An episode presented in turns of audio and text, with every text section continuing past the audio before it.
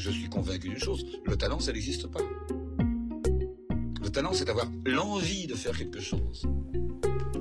Bonjour à tous et bienvenue dans un nouvel épisode du podcast Forum. Cet épisode inaugure un nouveau format sur notre chaîne, intitulé Parole d'entreprise. Nous partons avec vous à la découverte de grandes entreprises que nous chercherons à découvrir de l'intérieur. Pour cela, nous interviewerons plusieurs collaborateurs ayant des fonctions stratégiques et de grandes responsabilités au sein de la structure concernée. Et pour commencer ce nouveau format, c'est WebHelp, une société française que vous allez découvrir aujourd'hui. WebHelp propose à les entreprises d'externaliser la gestion de leur expérience client.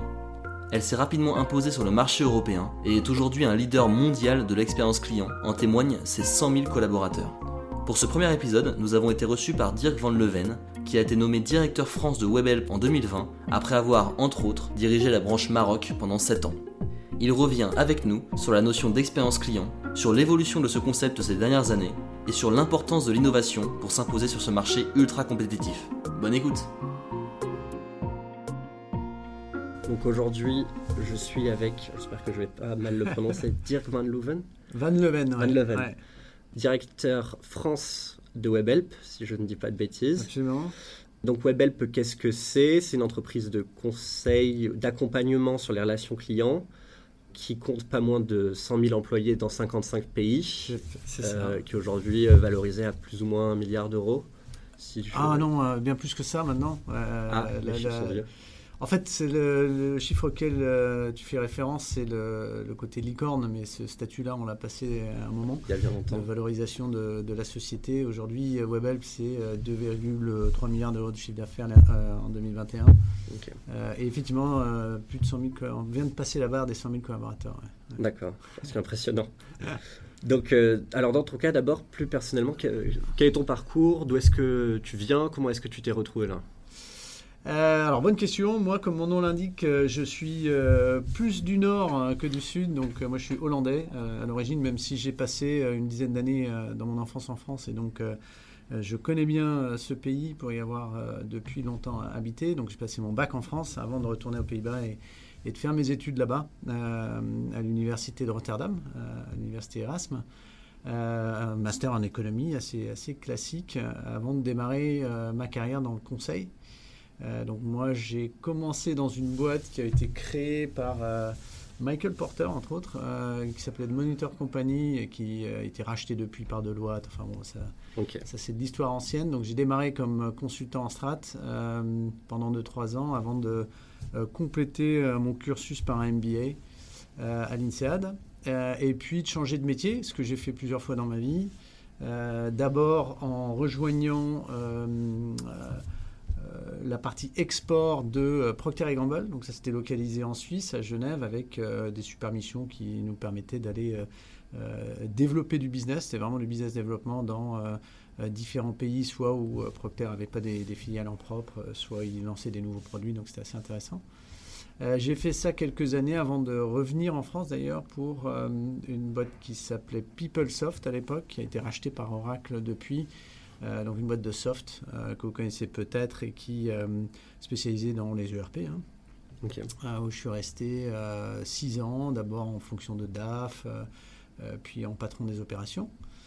et là, le hasard m'a fait rencontrer Frédéric Jousset et Olivier Dua, donc les deux cofondateurs de WebHelp, qui cherchaient un directeur général pour leurs activités au Maroc.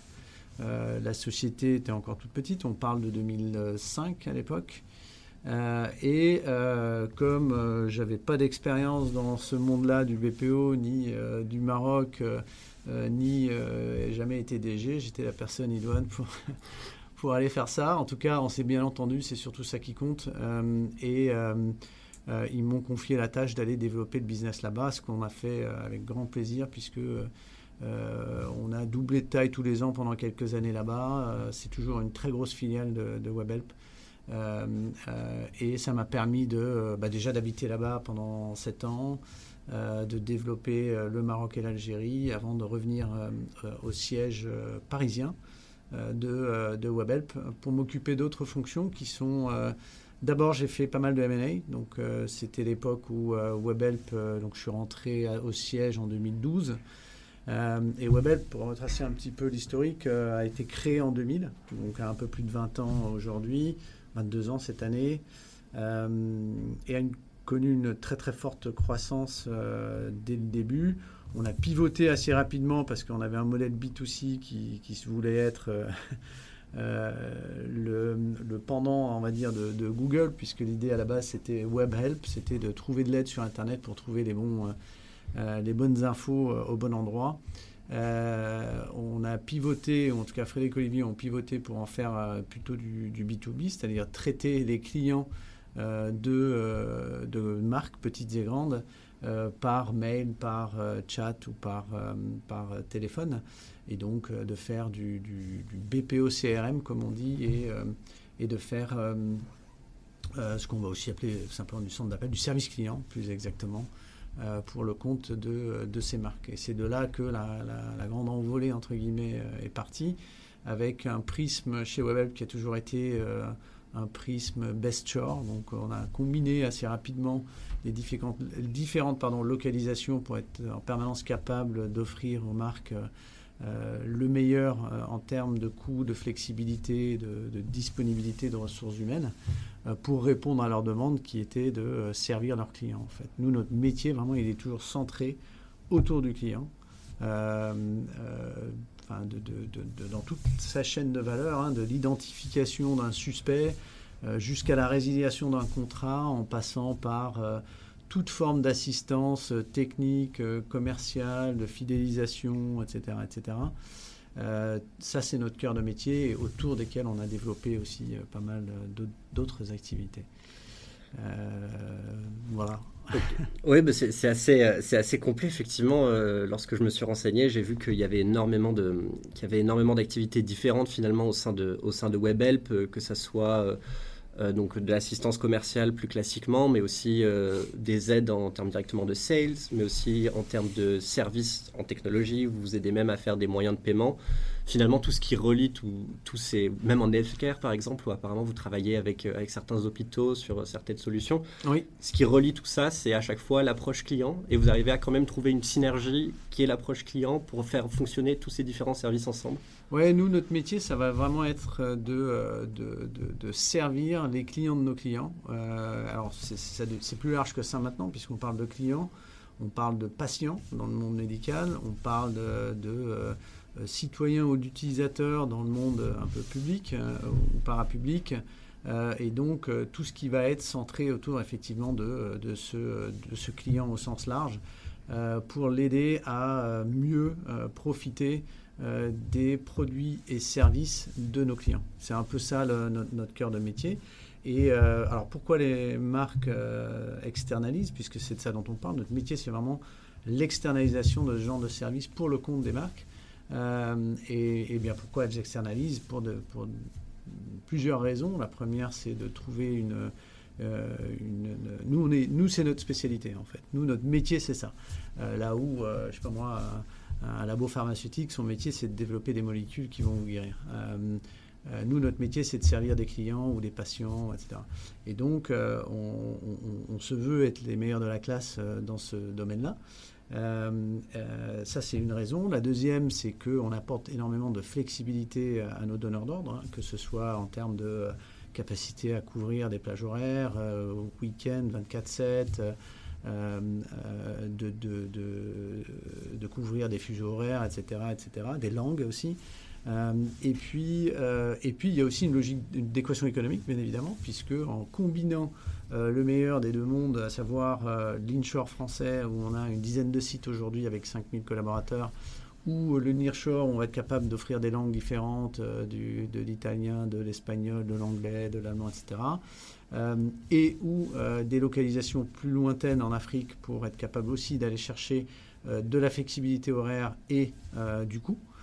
tout ça participe d'une volonté de, de, répondre à nos clients à la fois de manière qualitative, c'est la première des préoccupations, et de, de le faire de manière compétitive économiquement parlant.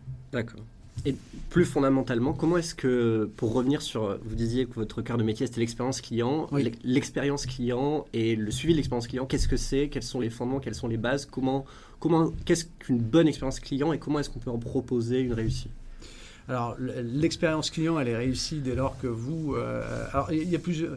Il y, a évidemment plein de facteurs qui vous font dire que l'expérience client euh, est, euh, est, ou pas réussie. D'abord évidemment ce qu'offre la marque hein, en termes de produits ou de services, mais les marques globalement, de plus en plus dans certains secteurs en tout cas, vont vous offrir la même paire de baskets que vous ayez sur tel site ou tel site ou dans tel magasin. donc le, produit ne se différencie pas finalement. Par contre, ce qui peut euh, se différencier, c'est la capacité à accompagner euh, le client euh, avant la vente, pendant la vente et après la vente.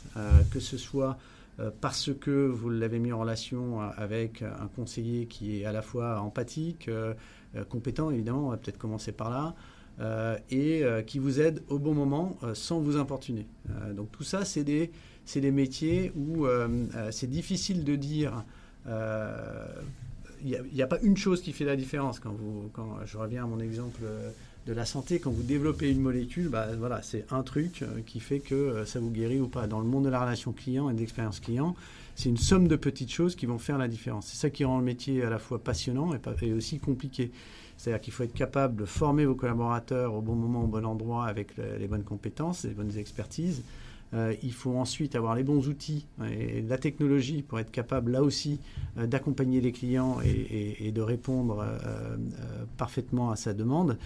et puis, mieux encore, d'identifier proactivement, de manière préventive ou et préempter la demande du client pour, pour l'accompagner au mieux dans sa fidélisation et demain son réachat potentiellement. Donc tout ça, c'est des, c'est plein de petites choses qui vont vous amener à être capable de faire la différence pour les marques.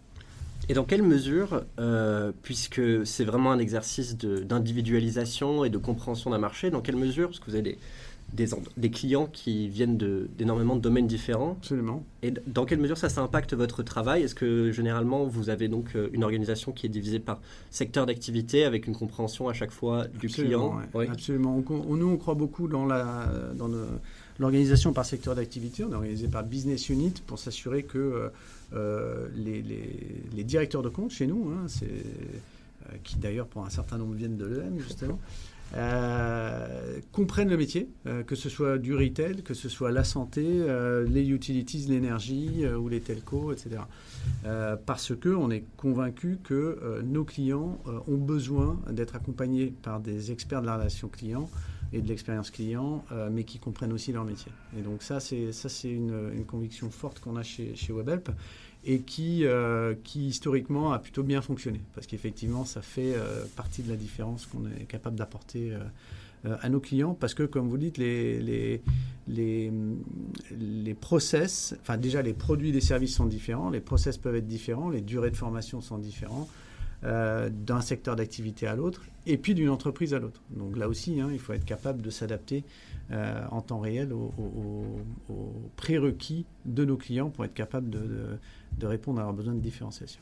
Est-ce que vous avez un exemple un peu spécifique, euh, si vous pouvez nous en parler, d'un cas où il a vraiment fallu, euh, soit par, euh, de par un secteur ou peut-être une zone géographique, vraiment changer d'approche et un petit peu faire preuve d'innovation et oui, de, nouvelles idées, d'adaptation euh, ouais, alors comme ça, de, prime abord, qu'est-ce que je peux vous citer comme exemple? Alors, c'est souvent des exemples dans le monde euh, du, euh, ça peut être du high-tech ou du, ou du retail. Ou...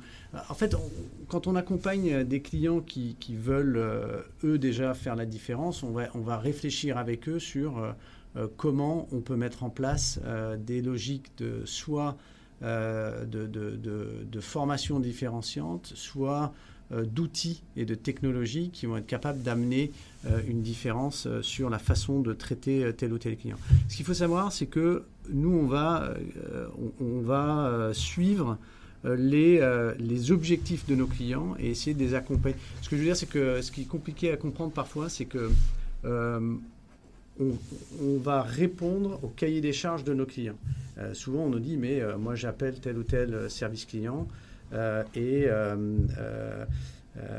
euh, je suis mal servi ou les process sont pas bons, il m'envoie trois trucs, etc.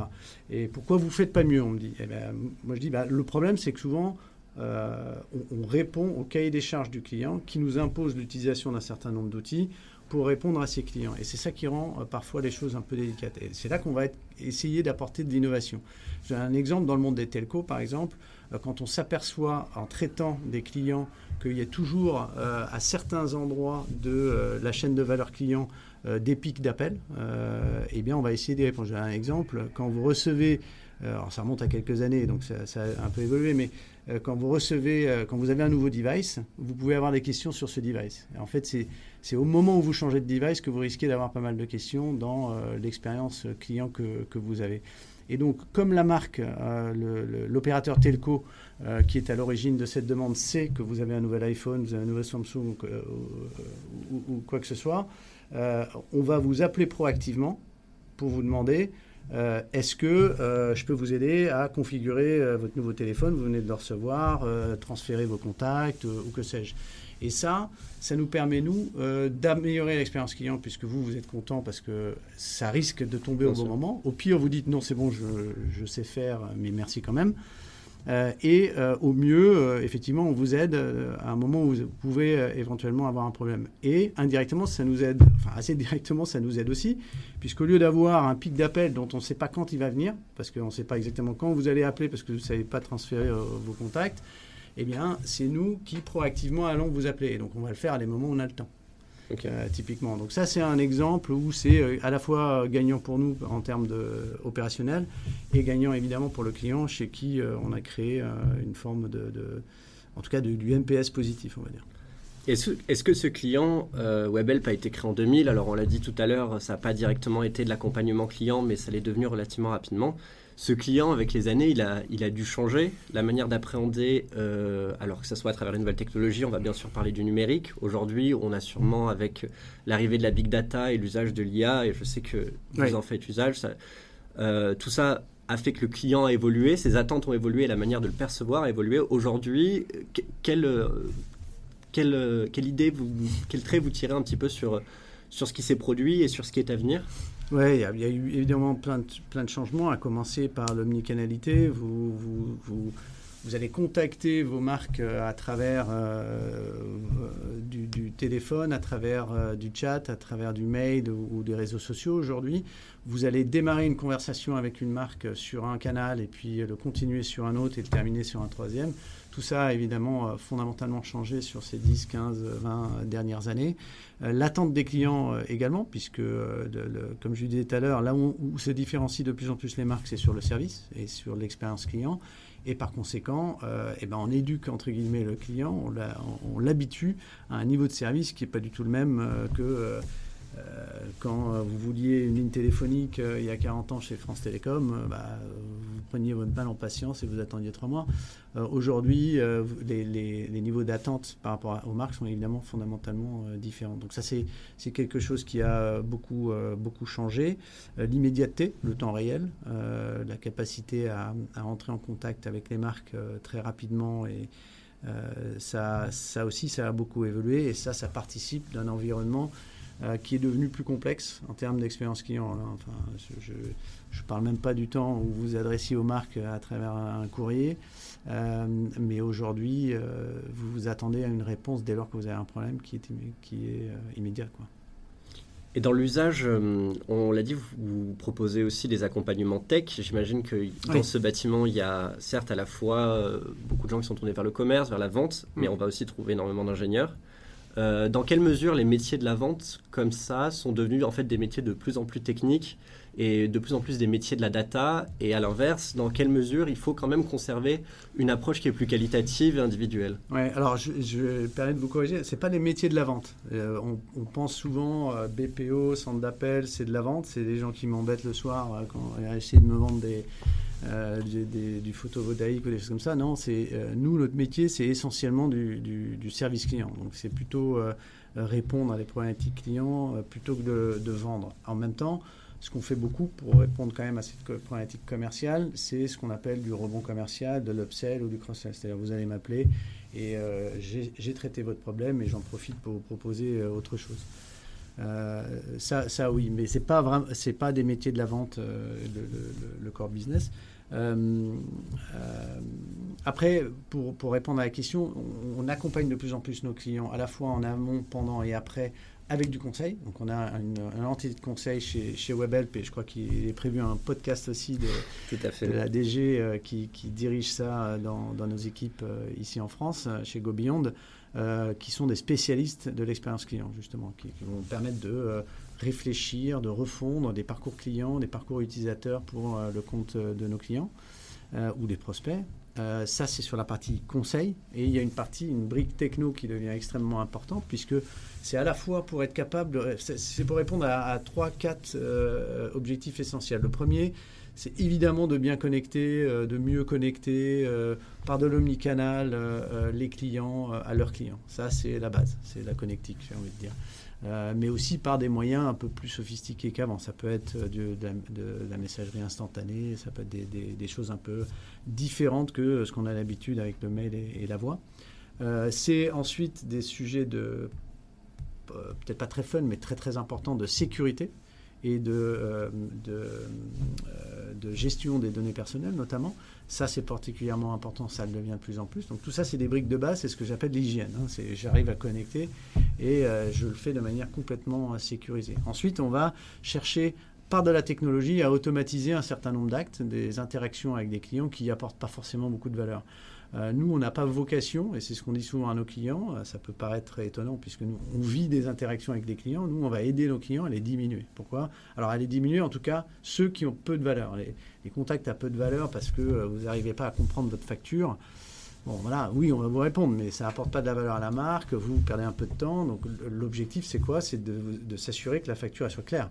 Ou alors que proactivement, on vous l'explique à travers un SMS, un petit euh, détail, euh, ou encore qu'on vous dise, bah, si vous avez des questions, allez sur le self-care et vous trouverez réponse à, vos questions. Là aussi, on va accompagner nos clients pour mettre en place ces logiques-là, c'est-à-dire réduire, éliminer les, les, contacts à peu ou pas de valeur ajoutée. Et ensuite, on va se concentrer sur ce qui crée de la valeur pour les marques, et ça, c'est l'interaction humaine c'est euh, l'intelligence émotionnelle, c'est l'empathie euh, du collaborateur.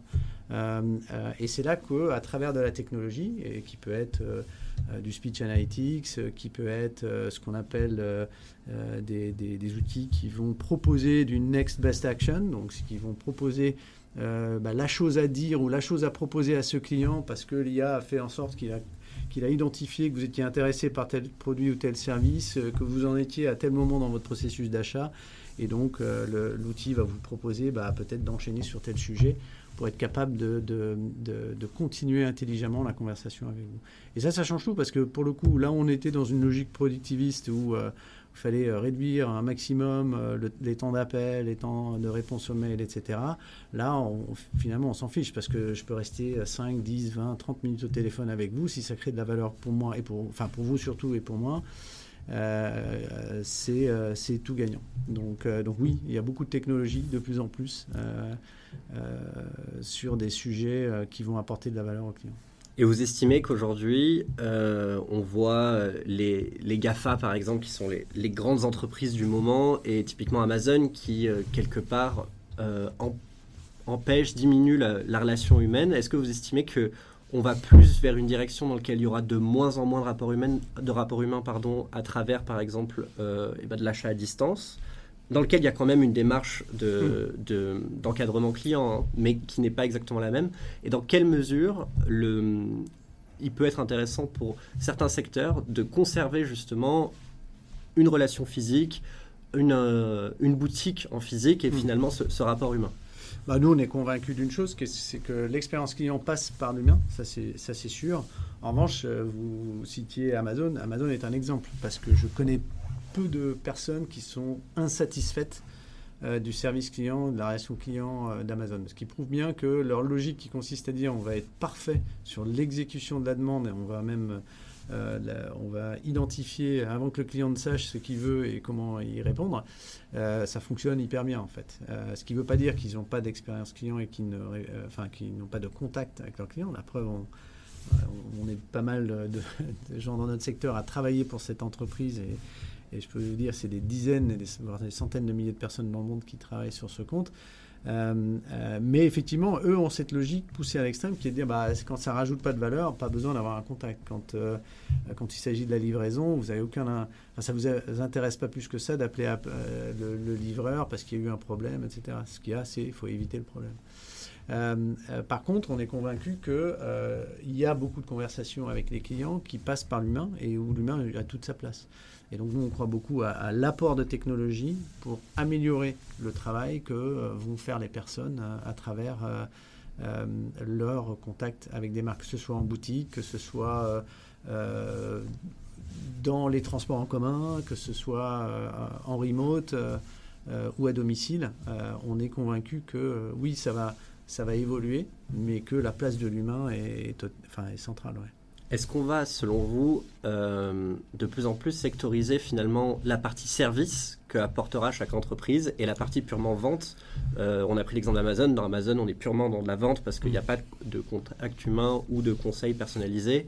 Si on prend par exemple l'exemple d'Orange qui va vous conseiller pour l'achat de votre téléphone, on a d'un côté le service et de l'autre côté la vente de téléphone. On sait que les boutiques en physique euh, ont tendance aujourd'hui à, rencontrer des difficultés, même si on a des contre-modèles. On a la FNAC qui justement continue de se pencher dessus pour, euh, pour proposer cette valeur ajoutée qu'est le service. Est-ce que vous pensez qu'on va aller vers une, une différenciation entre les deux, avec d'un côté des entreprises qui proposent du service et de l'autre côté de la vente? Ou est-ce qu'il y a toujours un espace pour les gens qui proposent les deux en même temps, fût-il un peu plus cher Oui, je suis persuadé que c'est le cas. Après, ça dépend comment vous voulez vous positionner sur le marché. Est-ce que votre euh, votre axe de différenciation euh, consiste à être dans une boutique euh, que vous allez peut-être vendre un peu plus cher, mais vous allez partir du principe que ça apporte une valeur différente et donc vous avez bien gagné votre vie. ou alors est-ce que vous privilégiez le mode plateforme où on va essayer d'éliminer le plus possible les contacts euh, euh, clients. Et encore une fois, hein, Amazon a beaucoup de contacts avec ses clients, il ne faut pas l'oublier, on a vraiment beaucoup. Euh, mais à chaque fois, c'est pour, là aussi, chercher de l'upsell, chercher à faire plus, plus et mieux. et donc oui, je suis convaincu que de la même façon que les entreprises cherchent à externaliser des choses qu'ils ne considèrent pas être leur cœur de métier, elles vont aussi se focaliser sur ce qu'elles pensent être vraiment leur leur cœur de métier. Et si c'est euh, euh, euh, développer des téléphones ou, ou faire de la logistique ou, ou développer des médicaments, c'est là-dessus qu'elles peuvent et vont se concentrer. Je pense que notre métier a encore de beaux jours devant lui, puisque... vous parliez tout à l'heure de la diminution du, du, nombre de contacts. En fait, oui et non, il y a une diminution du taux de contact pour certaines marques et dans certaines industries. En revanche, on, est on vit dans un monde où les objets sont de plus en plus connectés. Et donc, euh, ne serait-ce que par là, vous allez avoir une multiplication qui est encore euh, exponentielle du nombre de contacts que les euh, marques vont avoir avec leurs clients. alors, c'est des contacts qui ne vont pas forcément se faire ni par téléphone, ni par mail, mais par d'autres moyens.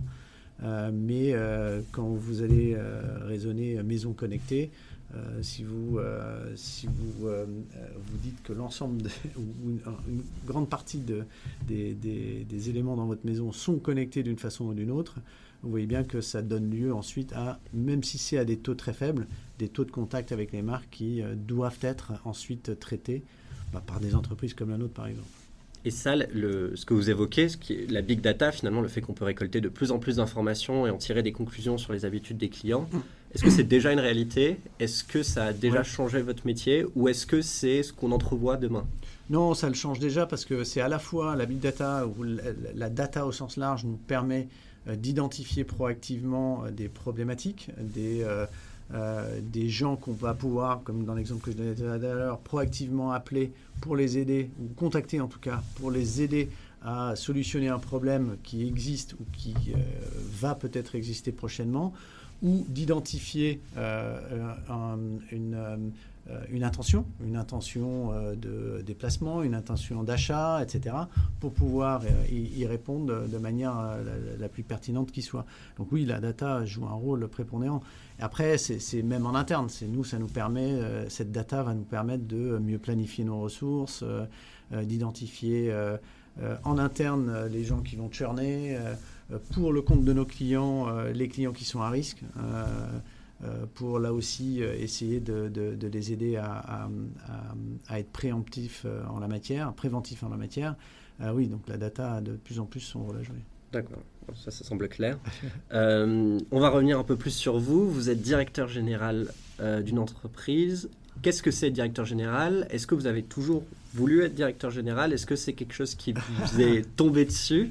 Euh, à quoi ressemblent vos journées? Voilà, ah, C'est une très bonne question parce que je ne euh, croyais pas si bien dire parce que quand, moi j'étais DAF à un moment, j'étais beaucoup plus jeune et euh, je voyais mon DG et je regardais son emploi du temps, la façon dont il bossait, etc. Je me dis, je suis pas sûr de vouloir ça en fait.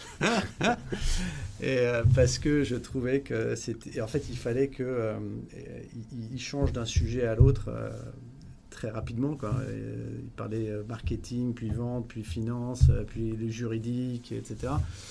et je trouvais ça compliqué à voir, rien qu'à voir. Et donc à un moment, je me suis dit justement quand j'ai pas hésité, mais en tout cas quand j'ai regardé l'option pour rejoindre Webel, je me suis dit bah écoute, tente le coup, on verra bien si ça le fait pas, tu retournes et tu redeviens DAF ou autre chose. Mais il y a pire comme plan B. Voilà. et, et, du coup, c'est comme ça que je, suis rentré dans, dans ce bain-là. Et, et, effectivement, je confirme que c'est à la fois le côté super excitant de la chose, mais aussi parfois frustrant. c'est qu'on passe d'un sujet à l'autre très rapidement. Et donc euh, voilà, là, là je, je fais euh, indirectement de la communication. Euh, au sens large. hier aussi, mais c'était plus marketing, plus vers l'externe. et puis la semaine dernière, je visitais un site avec un client. la fois d'avant, c'était une soutenance chez un prospect. Donc, donc, voilà, on, on, change très rapidement et il faut très vite se refocaliser sur un autre sujet. Et ça, parfois, c'est compliqué. Il n'y a pas de journée type? Ouais, pas de journée type. Non, mais en fait, moi, je me dis souvent, il y a plusieurs euh, guidelines que j'essaye de me fixer. C'est que euh, euh, en fin de semaine, je me dis combien de clients tu as vu ou parlé à, combien de clients? Ça, pour moi, c'est un indicateur important pour éviter justement d'être trop pris par des sujets qui soient internes. parce que on a vite fait de, de se noyer dans euh, dans, des choses comme ça. Et il faut parfois être assez vigilant de casser son agenda pour libérer du temps pour euh, aller euh, vers l'externe. Pour, pour, plusieurs raisons. Il y a à la fois le, côté évidemment prospect et client. prospect pour aller chercher du nouveau business, client pour fidéliser les existants. Et puis l'autre sujet qui est super important évidemment, c'est de s'assurer qu'on a les bonnes ressources en interne et donc d'aller aussi recruter, sourcer euh, et puis parler aux, équipes pour s'assurer que, euh, bah, de un, de mieux comprendre ce qui les préoccupe, euh, de comprendre les opérations, de, vérifier par soi-même. Hein. Des fois, il faut vraiment descendre dans la mine. Moi, je trouve ça important. quand je vais sur site, systématiquement, je, fais des écoutes sur les appels ou, les, interactions qu'on a avec nos clients. je me mets côte à côte avec les, conseillers pour, pour essayer de mieux comprendre ça. Euh, ouais, tout ça fait que effectivement le job est assez euh, varié. Varié, intéressant. Euh, un peu plus proche de nous, on va on va pas tarder à conclure, mais alors demain, moi étudiant de l'EM Lyon, je veux rejoindre WebHelp. Pour quel type de poste? Pour quel type par la suite d'avancer? Quel, quel, genre de carrière on fait chez WebHelp? Ouais, alors d'abord dire que WebHelp, c'est à la fois une société qui est devenue très grande, mais qui dans l'âme reste un adolescent avec un ADN euh, d'entrepreneur et de start-upper. Et la, grosse différence que j'ai pu voir avec d'autres grandes entreprises, justement, c'est que euh, bah, justement, quand vous sortez de M Lyon, euh, on va vous donner à gérer un compte, un ou plusieurs comptes chez WebHelp, et vous allez être responsable du PNL, mais de bout en bout. Et quand je dis de bout en bout, c'est de bout en bout. C'est-à-dire vous allez être responsable du chiffre d'affaires, du chiffre d'affaires horaire, des effectifs que vous allez mettre pour euh, pour faire la prestation, même si ce n'est pas vous qui piloterez la prestation, ce sera fait euh, par les opérations, mais ce sera vous le responsable. Euh, et les coûts que vous mettez en face jusqu'à l'EBITDA générés par votre compte. Et ça, c'est une différence assez fondamentale avec beaucoup d'autres entreprises que j'ai pu voir. Euh, ça responsabilise de manière incroyable euh, nos directeurs de compte et depuis euh, le moment où ils rentrent chez nous. Donc, dès la sortie d'école, ce sera le cas. et ça, c'est quelque chose qui, qui, est très apprécié parce que ça vous apprend énormément de choses. Ça vous apprend à bah, être responsable du, du résultat, quoi, fondamentalement. Ça, c'est la première chose. La deuxième, c'est que vous êtes en contact avec le client donneur d'ordre dans un monde qui est le B2B, puisque nous, on ne s'adresse pas à des consommateurs finaux, mais à des entreprises, hein, généralement, c'est ça nos clients. Et ça, c'est dur. C'est dur euh, et ça, ça vous apprend énormément de choses, parce que le client donneur d'ordre, euh, dans le monde du B2B, il n'est pas tendre. Euh, après, vous pouvez avoir de très très bonnes relations avec eux, c'est pas un sujet, mais ils sont pas tendres, ils sont très exigeants sur les résultats qu'ils attendent, et ça, ça vous apprend également beaucoup de choses. Ok, bah merci. Et petite dernière question pour euh, le futur. Comme d'habitude, on va faire une question d'ouverture. Euh, WebHelp aujourd'hui, c'est le leader mondial. Ça a été reconnu. Ah, pas encore, pas encore. On aimerait bien, on est leader européen. Leader européen. Gartner a, fait un rapport dans lequel il a indiqué que vous, vous offriez le meilleur service, à mm. défaut d'être le leader mondial. Euh, qu'est-ce que, comment vous vous projetez demain? Quelles sont les, les priorités de WebHelp aujourd'hui pour demain? Non, c'est une bonne question. Quand je dis on est euh, on est sur le podium européen euh, numéro un, ça c'est vrai, en termes de taille, en termes de, euh, mais pas encore au niveau mondial. Donc on a une ambition qui est claire, c'est d'y aller sur le podium mondial, de continuer notre croissance très forte, de, et notamment sur un espace géographique. On est un peu moins présent aujourd'hui, c'est l'Asie-Pacifique et les Amériques, même si ça commence à se combler. Euh, ça, c'est une, expansion entre guillemets euh, géographique. Euh, sur la partie des services qu'on va offrir, toujours centré autour du client, on va chercher à étoffer notre gamme de services pour là aussi être capable d'accompagner nos, clients, nos marques, avec de plus en plus de services associés. Et puis le, troisième volet qu'on a un tout petit peu abordé tout à l'heure, c'est la transformation de nos métiers à travers une valeur conseil beaucoup plus grande. Euh, donc d'être capable de les accompagner sur la transformation de leur expérience client. Euh, euh, et puis aussi de, développer beaucoup plus l'apport technologique dans nos métiers, parce qu'on est convaincu que c'est avec la technologie qu'on va être capable de transformer l'expérience client de demain, même si elle sera toujours portée par des individus, par de l'humain. Euh, on, sera capable d'apporter de plus en plus de valeur euh, en y associant euh, de la technologie. Donc ça, c'est nos axes prioritaires avec une volonté très forte hein, chez WebHelp, c'est de doubler de taille à peu près tous les 4-5 ans. on a une logique de croissance dans cette entreprise parce qu'on est convaincu que en fait, ça motive énormément, ça donne plus de moyens. et ça donne aussi beaucoup, beaucoup de perspectives pour les jeunes qui nous rejoignent d'évolution de carrière, justement. Écoutez, je vous remercie. Euh, est-ce que vous avez, vous, une dernière remarque dont vous voudriez nous faire part? C'est pas obligé. Euh, non, non, moi je suis ravi de faire euh, cet entretien parce que moi j'adore recruter de, belles et grandes écoles comme le MIO. Et c'est c'est vraiment le, un peu le, carburant qui nous amène à, à aller plus loin, plus vite. Et donc, je suis ravi de faire, faire ça. Euh, et je vous invite, euh, avec euh, vos collègues, à vous renseigner auprès de nous pour, pour voir si ça peut être intéressant. Nous n'y manquerons pas. merci beaucoup et merci pour votre participation. Merci pour votre écoute. Si cet épisode vous a plu, n'hésitez pas à le partager autour de vous et à nous suivre sur les réseaux sociaux. Pour ma part, je vous dis à bientôt pour un nouvel épisode du podcast Forum.